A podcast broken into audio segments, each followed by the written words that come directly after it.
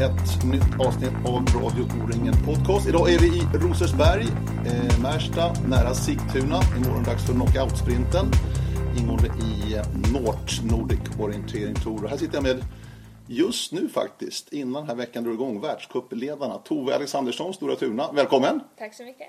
Och Jerker Lysell. Ja, tjena, tjena. Hej du! Rens BK Bollnäs. Jajamän. Och du har skrivit ett nytt kontrakt med Rens BK noterar jag förresten, inför säsongen. Ja, Ni kör med kontrakt, eller? Jag brukar fylla på det här kontraktet så att eh, det är några år kvar. Men ni har kontrakt liksom? Ja, Vad innebär, vad innebär det för, för din del gentemot Rens BK då? nej men det är väl ett sätt att visa sitt förtroende att man kommer stanna kvar och springa för klubben och så att eh, och får man någon slags eh, förhöjning av kontraktet så då lär man ju skriva om det så att eh, då kan det inte stå kvar i gamla så att det är så det fungerar. Eh, Rens BK är din klubb sedan början och Stora Tuna är din klubb också Tove. Ja, Du har inte sprungit för någon annan klubb. nej. Har du något kontrakt förresten med Tuna? Eh, ja, det är nog inte på samma sätt som för Rens i alla fall. Foten. Jerker. Ja. Sprang ju fantastiskt bra nere på Nya Zeeland världscup-inledningen då av säsongen. Men sen hände någonting. Eller vad var det som hände? Ja, nej, jag vet inte riktigt vad orsaken är till det, men eh, jag fick ont två dagar efter världscupen på, när jag var på, och, eh, på Sydön och skulle ha en till träningsvecka efteråt. Men då började det ont och sen så sprang jag ändå och sen så gjorde det mer ont. Och sen när jag kom hem det visade att det var ett, eh, ett utbrett eh, ödem i MT5, metatarsale 5 eller vad det heter, ett ben som sitter på utsidan av foten och är väldigt svårläkt så att ja, det var bara att gilla läget. Det var min första stora skada också så att eh, det har tagit lång tid att komma tillbaks men eh, nu hoppas jag att jag är på någorlunda bra väg tillbaks i alla fall. Det har varit lite segt ett tag men Stressfraktur brukar man kalla det här för. ja. Vad, vad innebär eh, det? Har, har du stressat för stre- mycket? Vad skylla är på stressfraktur och ödem, det är väl att jag har inte fått det bekräftat vad en stressfraktur, en spricka, men ett ödem är väl som en slags förstadie kan man säga. Och eh, var väldigt utbrett så att det, det var väldigt segt att läka men jag tror faktiskt att jag har haft en stressfraktur fast vi inte upptäckte det. För det gjorde väldigt ont men Men du, hur, har den här tiden varit då för dig som är van att kunna röra på dig och inte liksom Ja, hindras av skador? Jag är den som aldrig har kört alternativt överhuvudtaget. Jag har bara sprungit två pass om dagen, ren löpning jämt. Så att eh, för mig blev det en total omställning från att träna två pass alternativt. Och eh, plaska vatten. Jag, för två veckor sedan så var jag 20 timmar i vattnet så att eh, plus lite cykel på det här, så att eh, men nu har jag lärt mig det också. Det är en ny värld kan man säga. Men Kan det bli triathlon framöver eller? nej, nej simning är jag för dålig på. Men det är inget roligt eller? Nej, det är det inte. Det är väl träning som träning. Men det är klart att det är roligare att springa en orienteringsbana eh, och följa med kompisen ut på långpass än att gå till badet två gånger om dagen och lukta klor och trampa 90 minuter till två timmar själv eh, i en 25 meters bassäng. Nu fick jag gå ut på 50 meters bassängen i mitten av maj så det var ju ganska skönt. Då gick tiden lite fortare i alla fall. Tove, om du lutar framåt lite grann också, kommer lite närmare mikrofonen här. Du har inte haft några skador egentligen under din karriär, eller? Eh, jag har inte haft några långvariga skador men jag har, eller jag hade slatter när jag var 16 så det var ju, det hade jag ju i drygt ett år av, men ingenting som har hindrat mig från att springa så. Den längsta skadan jag haft var väl i och för sig nu i hösten eller slutet av, ja, slutet av hösten, början av vintern när jag slog i knät och inte kunde springa alls på fem veckor. Men annars, jag har haft ganska mycket små skador och så, men jag har alltid varit väldigt bra på att stoppa upp när jag fått känningar så att det inte har blivit något eh, långvarigt. Du, eh, du är fullblodsproffs kan man säga. Du är orienterare och skidorienterare. Ja, Det är liksom din sysselsättning. ja just nu så... Hur nej. tänkte du där efter gymnasiet? Ni har ju båda gått i Sandviken förresten på orienteringsgymnasiet. Hur tänkte du där att inte studera i Vitun utan satsa 100% på idrotten, Tove? Eh, ja, det största anledningen var väl att jag inte visste vad jag ville plugga vidare till. Och eftersom jag hade möjligheten och att det är så bra träningsverksamhet hemma där jag bor och hade möjligheten att bo hemma så kändes det som ett eh, bra alternativ. Och sen så tycker jag det har fungerat väldigt bra. Jag har för sig inte varit hemma så jättemycket under de här åren men ja, det har fungerat bra. När man håller på med de här idrotterna som du gör och Jerker också så måste man gilla att ha ett liv i kappsäck. Ja, det är en fördel. Och du gör det? Ja, det gör jag verkligen. Jag tycker jättemycket om att resa och vara på nya platser och så. Vi måste ändå stöka av det här. Skidorientering och orientering. Du tog VM-guld i vintras igen, ditt andra VM-guld nu i mixed-stafetten tillsammans med Peter. Ja, och sprinten. Och sprinten, förra året då i Tänndalen. Ja, och så vann jag ju sprinten nu i år också. Ja, nu i år, precis. Hur, hur resonerar du framöver? Kommer du att fixa och ha fokus både på vinter och sommar, Tove? Eh, ja, till eh, den här skidorienteringssäsongen som är i vinter då, så är planen att jag ska åka den världscupen också. Så, så länge programmen går att få ihop och jag känner att eh, skidorienteringen ger mig till orienteringssatsningen också så kommer jag fortsätta med båda. Jag tänkte på det, Jerker, när du fick den här skadan då, efter den här fantastiska inledningen på säsongen, när du liksom tog greppet om världscupen direkt. Hur, hur frustrerande var det? Ja, från början så var det väl eh, inte så frustrerande. Jag var bara att acceptera läget. Men, eh, kan inte göra så mycket. Men eh, då, var ju, då trodde jag verkligen att jag skulle hinna tillbaks till toppform till Nort. Och eh, fortsätta samla in poäng, poäng och slåss om totala segern. Men nu gick det lite långsammare än jag trodde så att eh, det kändes nog mer, mer surt på slutet än på... Då, då önskade jag nog mer att jag hade tagit de här veckorna extra för att få läka ännu bättre. Men jag var lite ivrig att slå igång där och kanske gick på lite... Ja, lite, på lite för hårt från början för att det skulle vara helt klart. Men... Eh, så att eh, man lär sig och Det är inte säkert det hade blivit mycket bättre för annars heller om jag annorlunda men... Jag, jag har lärt mig och... Jag tror att jag har lärt mig mycket av den här skadan och jag kan eh, förebygga förebygga nu vet jag hur det känns och jag vet hur det, vad som krävs, vad, vad som man ska göra efteråt. Så, Mm. eh, det är svårt att veta vad man ska göra när man aldrig varit med om någonting förut. Så att, eh. För annars är världscupen ett ganska stort mål för dig i år i och med att det var ett bra upplägg för just dig, Jerker. Ja, det hade passat perfekt med sprinter här och grejer så att jag hade haft stora möjligheter att slåss om den segern men eh, nu blir det någon jävla schweizare igen antar jag men vi får väl se. Ja. Världscupen i ditt liv då, Tove, hur, hur viktigt är det kontra VM då i Finland i sommar? Mm, det är ju VM som är huvudmålet men eh, världscupen är väl det som är snäppet efter och jag tycker det är jättekul att det har gått så bra och att jag verkligen är med och slåss där uppe. Kändes det också för dig att det var ett bra upplägg i år med ganska mycket sprint och medeldistans som, som du gillar väldigt mycket? Um, nej, jag hade nog tyckt att det varit roligt om det hade varit lite mer långdistanser faktiskt. Det hade jag verkligen. Är du överraskad av inledningen, Nya Zeeland? Eh, ja, det var jag. Det var väl ingenting jag hade räknat med direkt att det skulle gå så bra. Speciellt inte med tanke på att jag inte hade kunnat springa så mycket innan. Men det påverkade inte formen så mycket så det var ju bra. Men nej, jag var ganska överraskad att det det gick så bra. För det var ju en väldigt speciell vinter för dig i och med att du hade skidorientering också att tänka på. Ja, För VM i Kazakstan gick ju efter det här Nya Zeeland-äventyret i början på januari. mm. Hur, hur, la, hur la du upp det där? Hur tänkte du? Eh, ja, nu blev det ju lite, konst, lite annorlunda upp, uppladdning än jag kanske hade tänkt från början eftersom dels så ha- hade jag ont i knät där innan Nya Zeeland. Så innan Nya Zeeland så åkte jag egentligen nästan bara skidor. Så då fick jag en väldigt bra skidgrund där. Men sen när jag var på Nya Zeeland så, jag hade i och för sig med mig rullskidor faktiskt så jag åkte några pass på Ja, det gjorde där det, ja. nere.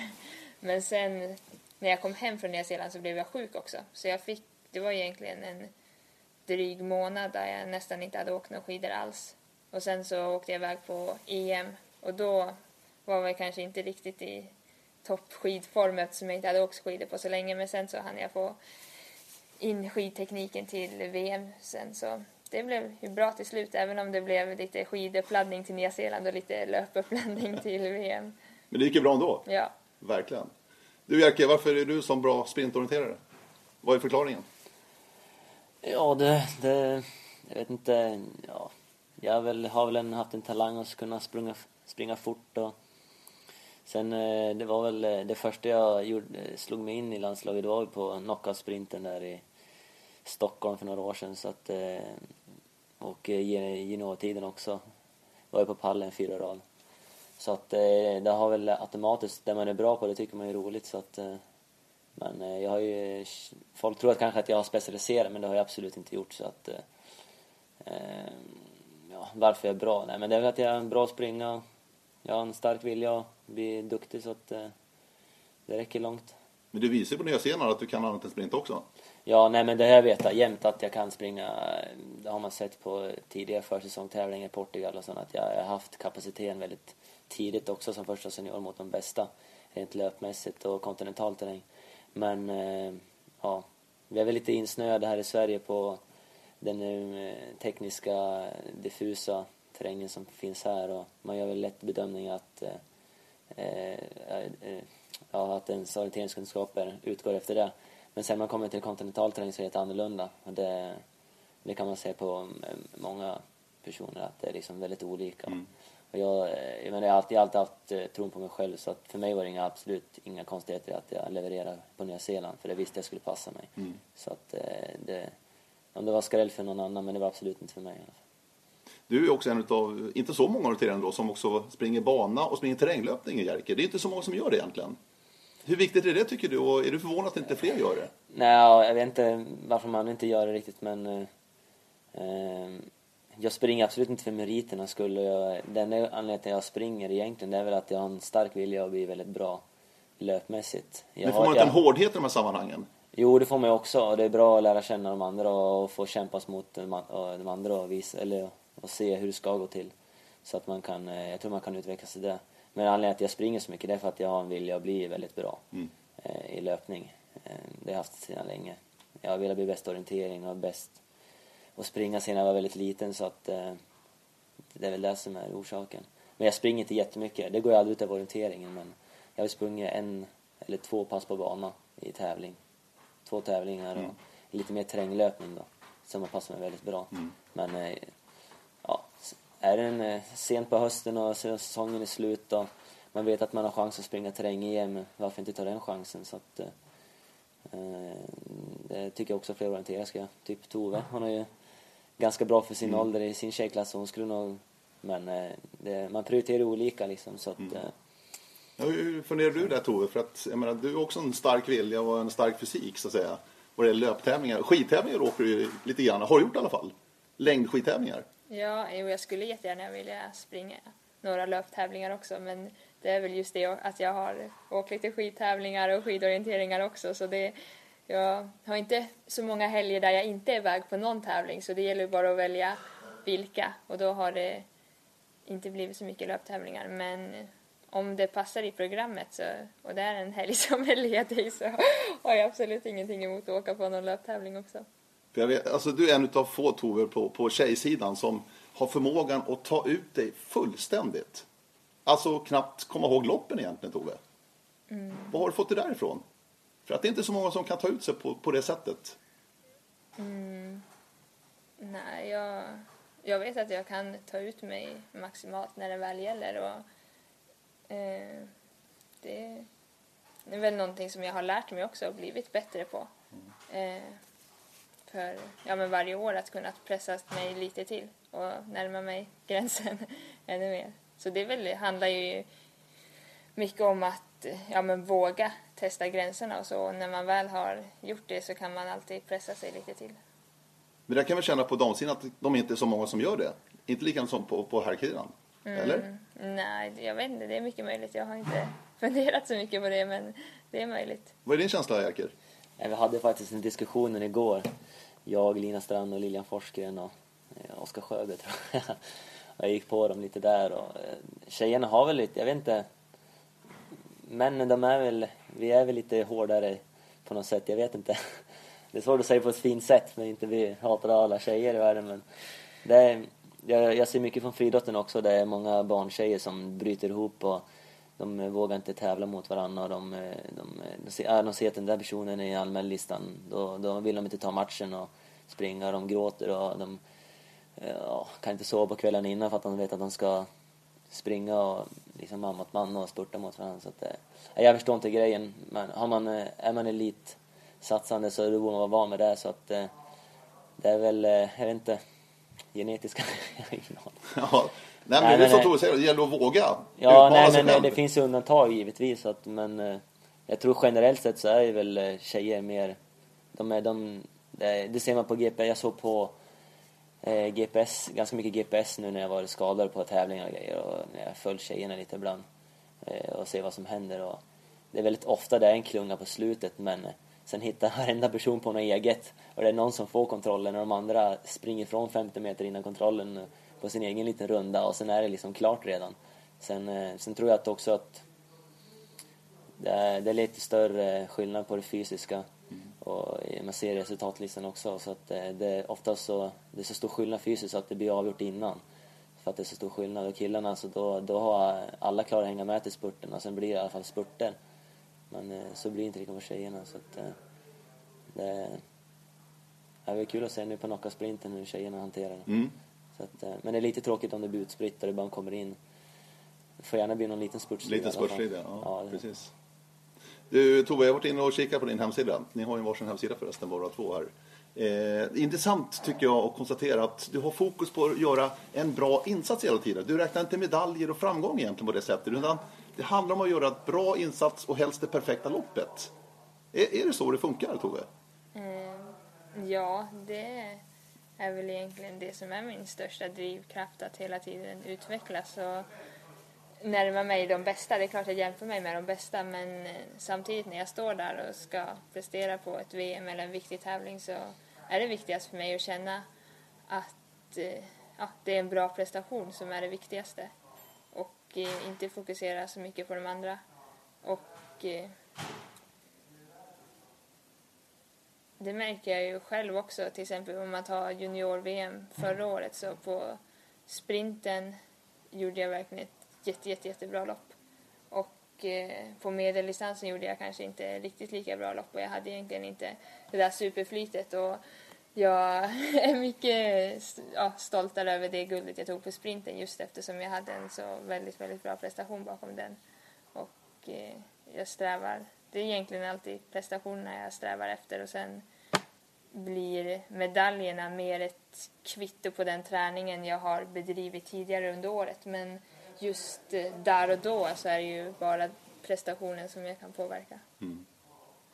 Du, vad hände där förresten i Slovakien på långdistansen? För att det måste vara ett av de, de större bommarna du gjort i din karriär. Ja, det är nog den största. Eh, Ja, jag vet faktiskt inte. Det är lite lustigt det där för när vi var, jag har tränat, hade tränat väldigt mycket i den terrängtypen och så.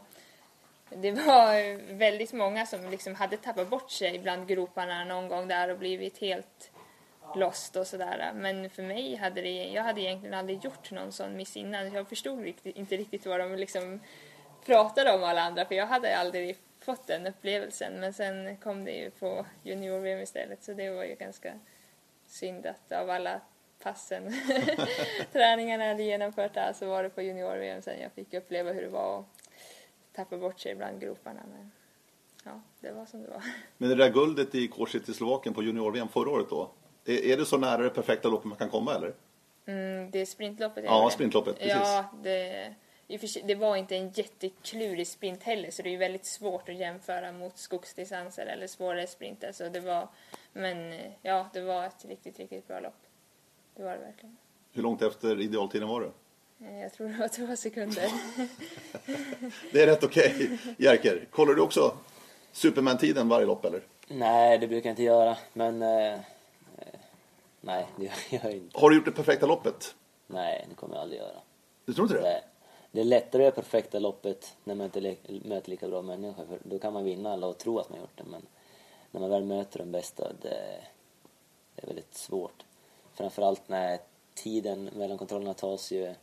eh, Är man en sekund före på den ena och det en kort sträcka till, ja men då kanske man är efter där. Ja men då är det liksom, man har haft tur och precis med stämplingen. Så att det är svårt att analysera det riktigt. Men eh, de är alltför snabba. Och det är, alltför, är det någon som gör en miss innan och gör ett ryck så då, det är väldigt svårt att analysera det där. Vad som är det optimala. Så att, eh, det är väl om man gör... eh, Givetvis så har man väl sprungit lopp där man känner att jag tagit, jag har inte gjort några tveksamheter någonstans. Jag har sprungit allt vad jag har och jag har tagit de, de, de på pappret de bästa besluten. Då kan man inte vara så mycket mer än vara nöjd men det perfekta loppet, ja. Det är, det är, det är, det är nog på sprint det ska ske i så fall. Mm. Men i skogen jag tror jag aldrig det kommer gå. Nej. Det är alldeles för mycket faktorer som spelar in. Så att det, det är mission impossible. Men man kan ju sträva efter det. Det är otroligt små marginaler. Inom sprinten, om vi stannar där ett tag bara. Eh, nu i veckan var ni ju på Bosön och testade och höll på att träna. Var du med då Tove? Nu i... Nej, det var för länge sedan. Ja, det var för länge sedan. Ja, det var för länge sedan. Nej, men det visades nu i veckan i alla fall på precis, Ja. ja. Men just det här med små detaljer tänkte jag i alla fall och små marginaler. Att man försöker att vinna tid även vid stämplingarna, både in och ut från stämplingarna. Mm. Det går att tjäna tid där. Det såg vi tydligt i det här inslaget på Sportnytt, Tove. Mm. Hur, hur viktigt är det här med detaljerna just? Att försöka hitta att man kan vinna en sekund där och en sekund där. Ja. Det måste vara viktigt i slutändan. Alltså, ja, jag tycker det var intressant det där de gick igenom, men jag tror det är väldigt mycket snack om att eh, det var mycket snack eh, de senaste åren. Ja, anledningen till att han är så bra på sprint är för att han är så bra på start och stopp, men det är bara några spekulationer som ingen har någon dugg aning om. Och eh, det är så? nu var de sa nu att Helena var långsammare vid start och stämpling, men de är ändå för lika bra rent... Eh, det var väl Helena som vann sprint till och med, så att, eh, hon är minst lika bra som Tove på sprint, så att det är nog inte hela sanningen det där heller. Då är ju säkert, då är Helena troligen något annat hon är bättre på Tove ändå, om man var efter på det där. Så att, eh, eh ja, jag, jag tycker det är mycket start och stopp och grejer, det, givetvis, man, men det får man naturligt när man tränar det. Men i slutändan så handlar det bara om att ha bra fysik tror jag. Och att man ska gå in på detaljer, att man ska snurrstämpla som vissa snackar. Och, liksom, det, givetvis så finns det, är man bra på att stämpla och grejer och eh, men, jag tror inte någonting man ska gröta in sig allt för mycket i. Du då, Tobbe? Nej, jag är väl lite inne på samma spår som Jerker att eh, jag tror att det finns så mycket andra saker man kan tjäna tid på än just stämplingen. Så för min del så finns det nog andra ställen som jag bör börja på innan jag kommer Vad tänker du dit. på då till exempel? Det finns ju väldigt mycket tekniskt då att eh, ja, men först kanske kunna genomföra en sprint helt perfekt tekniskt, en klurig sprint så. Och, eh, men det är klart att det som vi märker också, som ändå var lite intressant där med sprinterna som jag tänkte på också med stämplingen är att eh, man börjar, att i alla fall de flesta börjar bromsa in, behöver bromsa in mycket längre före när man börjar bli lite stum i benen och trött i benen och att eh, det sker ja, det tar längre tid när man blir trött att kanske tänka på att eh, våga liksom trycka på längre fram också in mot kontrollen. Att det lätt går långsammare och så när man börjar bli lite trött. Att där kan man tjäna sekunder på om man verkligen ja, vågar trycka på mer. Och i jakten på att tjäna sekunder också så är det ju lätt att göra ett övertramp, i alla fall i, i sprinten. Eh, Jerker, ditt fall förra sommaren till exempel i Halmstad under O-ringen i Halland. Eh, där du blev diskad i efterhand, hade vunnit tävlingen annars. Ja. Eh, det är otroligt tufft för er att ta de här besluten i den farten ni håller och också lyckas se på kartan för att det är väldigt mycket detaljer på sprintkartorna. Jo, visst är det så. Jag tror att det är det som är problemet, att sprint ändras hela tiden och det förändras i verkligheten om man ska rita den här kartan. Och det finns egentligen inte speciellt många som kan, det finns fler experter som springer än vad de som ritar dem så att eh, det blir oftast onyheter och, och eh, de där eh, reglerna som skrivs, de skrivs var femte år i princip och då hinner det hända så mycket och sådana beslut ja, är det någon felaktighet som känns, nej men det här borde inte ritas så här, ja men då tar det fem år innan det kommer till verklighet för kartritarna. Och de är vana att rita skogen och grejer och kanske inte så vana att rita sprint. Så att, eh, ja, jag tycker det är mycket utvecklingsarbete där på de som ritar sprint också så att det inte blir oklarheter. För det är de oklarheterna som gör att det är störst skillnad. Där det blir, eh, och man får inte göra de här klantiga missarna heller och rita gräs som asfalt och göra för små ingångar och men är det mycket blanda- fel tycker du alltså? Är, är, är, Ja, kart, det är- det kart, håller kartan för låg kvalitet om man säger så då? Ja, det... Överlag? Ja, det tror jag. Det, på de stora tävlingarna så brukar det oftast vara väldigt bra. Mm. Eh, Men det är då det också märks om det är något fel. Då är det då man får se det, ser man ju direkt. De mindre tävlingarna bryr man inte sig om det. Men eh, det, det är fel nästan hela tiden överallt. Och eh, det jag, det jag är mest förvånad över är att eh, de som eh, är i eliten, vanligtvis, det är inte många som kan. Det är till och med folk i, i landslaget nu som inte vet alla eh, karttecken eller eh, koddefinitionen, vad är det som är vad och, och sådana Och så får det inte vara egentligen på landslagsnivå. Så att det, det, det är mycket av löparna också som inte har riktigt koll på. Jag vet inte om det är många som har läst sprintnormen rakt igenom. Det fick jag göra några gånger efter O-ringen där när jag tjafsade om den där O-ringen, där skitkartan i Halmstad. Så att, eh, nej, jag har ju släppt det där men eh, det, ja. Men Nej, visst är, det visst är det svårt Tove, att hinna med allting på en sprintkarta där det är väldigt mycket detaljer och vissa ställen är förbjudna, och vissa ställen får man springa. Ja, jag tycker det är jättesvårt. Det är nästan det jag är mest rädd när jag ska starta på en sprint, att jag ska råka göra någonting förbjudet. För det är jättesvårt att hinna sig i farten och vara, ja, alla så här, små tomtmarksremsor som kan komma in eller häckar eller om det är den här svarta strecken är en passerbar brant eller mur eller ja, det är ganska svårt och ofta så brukar jag ta det säkra för det osäkra och springa runt saker och det är ändå ganska ofta som jag har ja, men tappat ett par sekunder på att jag inte har vågat eller att jag har inte hunnit med att titta på kartan liksom får jag passera det här när jag kommer fram till någonting som känns osäkert och så sprungit runt istället och hade jag varit lite mer offensiv där då hade jag kunnat tjäna några sekunder men samtidigt så vill man inte riskera att eh, bli diskad. Har du också den taktiken ibland? Jerker, Nej, ta det jag- säkra för det osäkra? Nej, det skiter jag fullständigt i. Men eh, det, jag har ju blivit diskad några gånger. Ja, så. precis. Men eh, jag hävdar fortfarande att det inte är mitt fel att det är, att det är fel på kartan. Så att, eh, jag var med som var liten och det är alltid kartans fel. Det ska man komma ihåg. Nej, men nej. Har man den inställningen eh, innan start att man eh, ska eh, att man är rädd att göra något förbjudet då, då är det rätt, lätt att man inte får ut max av sin kropp heller. Men nej, jag går aldrig in med den tanken. Så att, men jag kan hålla med att det kan vara svårt att se ibland. Eh, när man väl står still och kollar, då kan man se skillnad på brant tjocklekar. Men när man väl kommer där så då får man ändå en hjärnsläpp och kanske inte... Men det sker inte så ofta att man, tycker jag, att man springer omkring saker i onödan. Det är, det är oftast rätt klart ändå. Men eh, det finns lite kvar i sprintdagen som kan förändras för att det ska bli ännu mer tydligare. Tycker jag. Men eh, det, jag tycker ändå att det, ja, det är bra. I, eh, igår var det, Tove, så kom ju Simone ikapp dig. I eh, världscuploppet då med medeldistansen i Oslo. Simone är 35 år. Och fortfarande bäst i världen känns det som. Hur långt kvar har du fram till Simone? Vad, vad är känslan Tove? Ja, det känns ju i alla fall, eller jag har i alla fall närmat mig henne för varje år och det känns inte som det är jättelångt kvar nu så det är riktigt kul. Så jag hoppas att hon håller på i några år till så att jag kan närma mig henne ännu mer. Så ja, det är riktigt kul. Hur var det där ute i skogen när ni var tillsammans? Hur, hur fungerar det? Var det något samarbete eller hur, hur funkar det? Nej, det, vi kom ju ihop vid tredje sista kontrollen så det var inte så långt kvar. Jag gick sn- lite snett ut från den kontrollen. Eller jag var före henne, jag hade inte sett henne innan egentligen. Men så gick jag lite snett ut från kontrollen. Så då kom hon före. Eh, Ja, fick hon några meter och sen var det ju bara löpning egentligen på slutet till sista. Var en lång sträcka där det bara var ja, väg att springa på. Så det var inte så mycket. Så Men sen var det en tuff spurt. Ja, sen... Ja, jag försökte, försökte att komma förbi henne precis där på slutet och ta innerkurvan men då snedde hon över och blockade mig lite så jag kom inte om så det var lite surt men får ta det imorgon istället kanske. Eller till VM Ja, kanske istället. ja precis. Eh, imorgon knock- knockout-sprint, Jerker. Vad, vad, vad är, är, är, om du jämför med en vanlig individuell sprint och den här knockout-sprinten, vad, vad, vad, vad är liksom skillnaden för dig som löpare? Eh, taktikmässigt, inställningsmässigt, är det någon skillnad? Ja, där är framförallt. Det handlar om att spara så mycket som möjligt.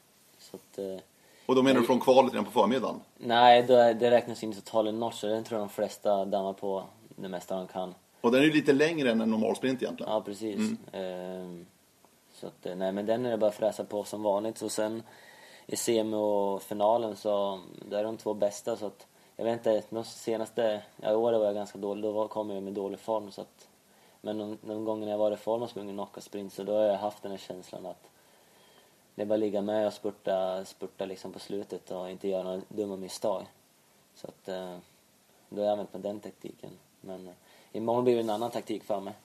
Nu är jag i en lite annan sits så att jag vill 23 på i, i lördag så att det betyder att jag hade precis gått vidare till semi nu så att får se hur ljumskarna och grejerna håller men eh, det blir nog kanske mer offensiv körning för mig om jag tar mig till en semifinal än vad det skulle vara annars. Så att, eh, nej, men Men för två år sedan då i Göteborg på Götaplatsen, Ja. när du vann. Då var du i väldigt bra form också fysiskt. ja, då var jag i bra Då kunde du liksom nästan liksom bolla med dem på något sätt känns det som. Ja, nej men eh, då hade jag en bra känsla. Då var det så att jag vet att jag är ganska bra genomtränad och för, eh, det jag har märkt tidigare är att ju längre tiden går, ju mer lopp det blir, ju mer de andra blir slitna så Då blir det större skillnad på mig och de andra och det var lika så där också. Eh, det var kvalet som var tuffast. Då var jag segstartad. Sen var det semin, det var mycket lättare. Och sen finalen var nästan lättast. Så att eh, för mig var det lättare ju längre det gick. Så att jag var ju rätt säker på min sak där i finalen, vad som skulle hända. Men det, ja, jag, tror, jag tror många ja, borde använda sig av samma taktik. Okej. För herrarna, det är så, alla är så duktiga och det, är inte, det sker inga större misstag. Eh, det är sällan, om man är sämre och ska hitta på något eget, att det går vägen. Det är bättre att göra det bästa av situationen istället, tycker jag. Så att, eh, eh, Men i Gamla stan då, första gången när vi körde knockoutsprinten. Ja. Då kunde man fan se lite olika vägval faktiskt, även i heaten. ja, precis. Runt de här kvarteren inne i Gamla stan. då är, då är, det är ändå så pass liten, det, det gör skillnad i placeringen i ledet liksom. Men i slutändan så... Det, det, ja, precis, Det gäller det, det, avslutning. ja, det gäller att vara snabb, det, det gäller att skaffa position in till sista kontrollen och vara jävligt bra fysiskt. Och inte ge bort sig på vägen. Det är väl det som är själva grejen. Eh, nu har de gjort om konceptet lite med lite mer eh, gafflingar och på lite skog och grejer så att då sker det lite större Mm. förändringar så att eh, det kan ske lite mer nu. Vad känner du då Tove? Inför en knockout-sprint? Mm, nej, jag ser fram emot det. Det ska bli... Har du sprungit någon tidigare? Mm, jag har sprungit eh, två gånger. Du var med två senaste? Mm, Ja. det har jag. Och vad, vad är din erfarenhet utav det? Har, har du ungefär samma taktik som när du står vid en individuell start eller? Eh, på kvalet är det ju som ett individuellt Ja. lopp. Förutom att jag kanske inte tar ut mig helt maximalt i de där sista krafterna utan de ja, sekunderna kan vara bättre att eh, ja, spara till kvalen, eller ja, till eh, finalerna sen. Men sen eh, på semifinalen och finalen så blir det ju ganska annorlunda.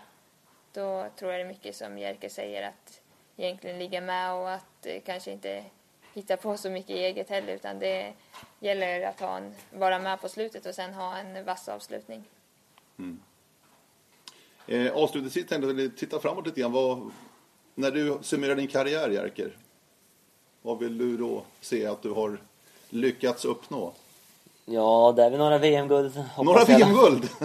Ja, nej jag skulle inte göra nöja mig med ett i alla fall. Vi får se hur många distanser det blir nu när de gör om VM-programmet. Men nej, så att eh, jag har väl ett mål att ta ett antal VM-guld. Sen eh, får hoppas att vi inte åker på för många sådana här skador. skador Ja, bara. ja. Det är ingen lätt match men eh, jag är nog inte nöjd med något ett VM-guld. Jag vill ha några, några, några medaljer på väggen i alla fall. Men den här skadan, kan du se att du har gjort något fel eller är det en ren skada som har Ja, uppkommit Ligger man på gränsen så... eh, Det är klart att man kan ju se på små grejer men ligger man på gränsen och ska bli någonting i den här världen så då, då måste man eh, ligga på med träningen och det har jag gjort och därför jag blivit som jag blev och det var därför jag blev skadad också på ett sätt kanske men det... Ja. Det... Ja, jag är ändå nöjd att jag har tränat som jag gjort. Jag vill inte, jag har inte velat ändra någonting ändå så att... eh, Men du har kunnat lägga mycket på, eh, tid på studier kanske istället? Nej, inte speciellt mycket. Jag har väl gått någon kurs i taget liksom, men... eh, Men du bor i Norrköping nu för tiden? Ja. Så att, nej, jag pluggar mest för någonting att göra. Mm. Det, så att, eh, nej. Jag kommer att hålla på tills jag är 40 om jag inte har Okej. jag tar VM-guld redan då. Så att, Ja, eh, då det, är så. väl så, det är väl så jag resonerar. Klara besked från Jerker Lysell, vad härligt där. Tove då, när du... Det är ju långt kvar i din karriär, du är ju precis blivit senior i år ju. Ja, Men vad, vad känner du att du vill ha uppnå? Har, har du några, satt upp några drömmar och mål för din karriär som i början bara? eh, jag strävar ju efter att bli bäst. Det är väl det målet jag har, att bli så bra som jag bara kan bli. Få ut så mycket som möjligt av ja, så bra jag kan bli och då hoppas jag att det är väldigt bra också. Så, ja. Och du är ju nästan där redan. Eller hur? ja, jag är ju i alla fall i toppen så ja. Och VM i Finland i sommar. Mm. Vad, vad, vad ser du fram emot mest där, Tove? Mm. Jag, vet, ja, jag ser fram emot hela veckan. Eh, förut har det ju varit medeldistans som jag verkligen har känt att det är den distansen jag har varit bäst på. Men i år så kan jag egentligen inte ta ut någon distans som jag känner att jag är bättre på. Så det ska bli väldigt spännande. Jag måste ändå fråga för att det ser ju otroligt svårt ut att kombinera sprint och lång på VM, även för tjejerna faktiskt. Eh, På killsidan är det, skulle jag vilja säga, nästan helt omöjligt. Men även på damsidan i år är det ju otroligt tufft. Ja, verkligen. Hur, hur funderar du där? Sprint eller lång liksom? Ja, precis. Var står du just nu? Nej, jag vet inte. Jag har bestämt att inte fundera på det så mycket nu under Nort utan det beslutet tas efter Nort och då får jag, ja, får jag ta en funderare tillsammans med landslagsledningen. Så. Och så har du ju chansen också på en världscupseger. Ja, Det skulle smälla ganska högt det också va? ja, det skulle det verkligen. Härligt! Kul att träffa er. Jerker Rosell och Tove Alexandersson. Ja, tack. Lycka till nu på Nort och VM i Finland. Och ska ni springa O-ringen förresten? Ja, det ska. Boden? Ja, det är klart. Bra, underbart. Syns vi i Boden också. Ja. Soliga Boden uppe i Norrbotten. Ja, ja. Sådär ja, Tove Alexandersson och Jerker Rosell här på Radio O-ringen Podcast. Hör gärna av er. Radio o-ringen.se. Vi säger punkt härifrån Tre Rosor i Rosersberg minsann. Imorgon är det världscupsprint, knockout-sprint i Sigtuna.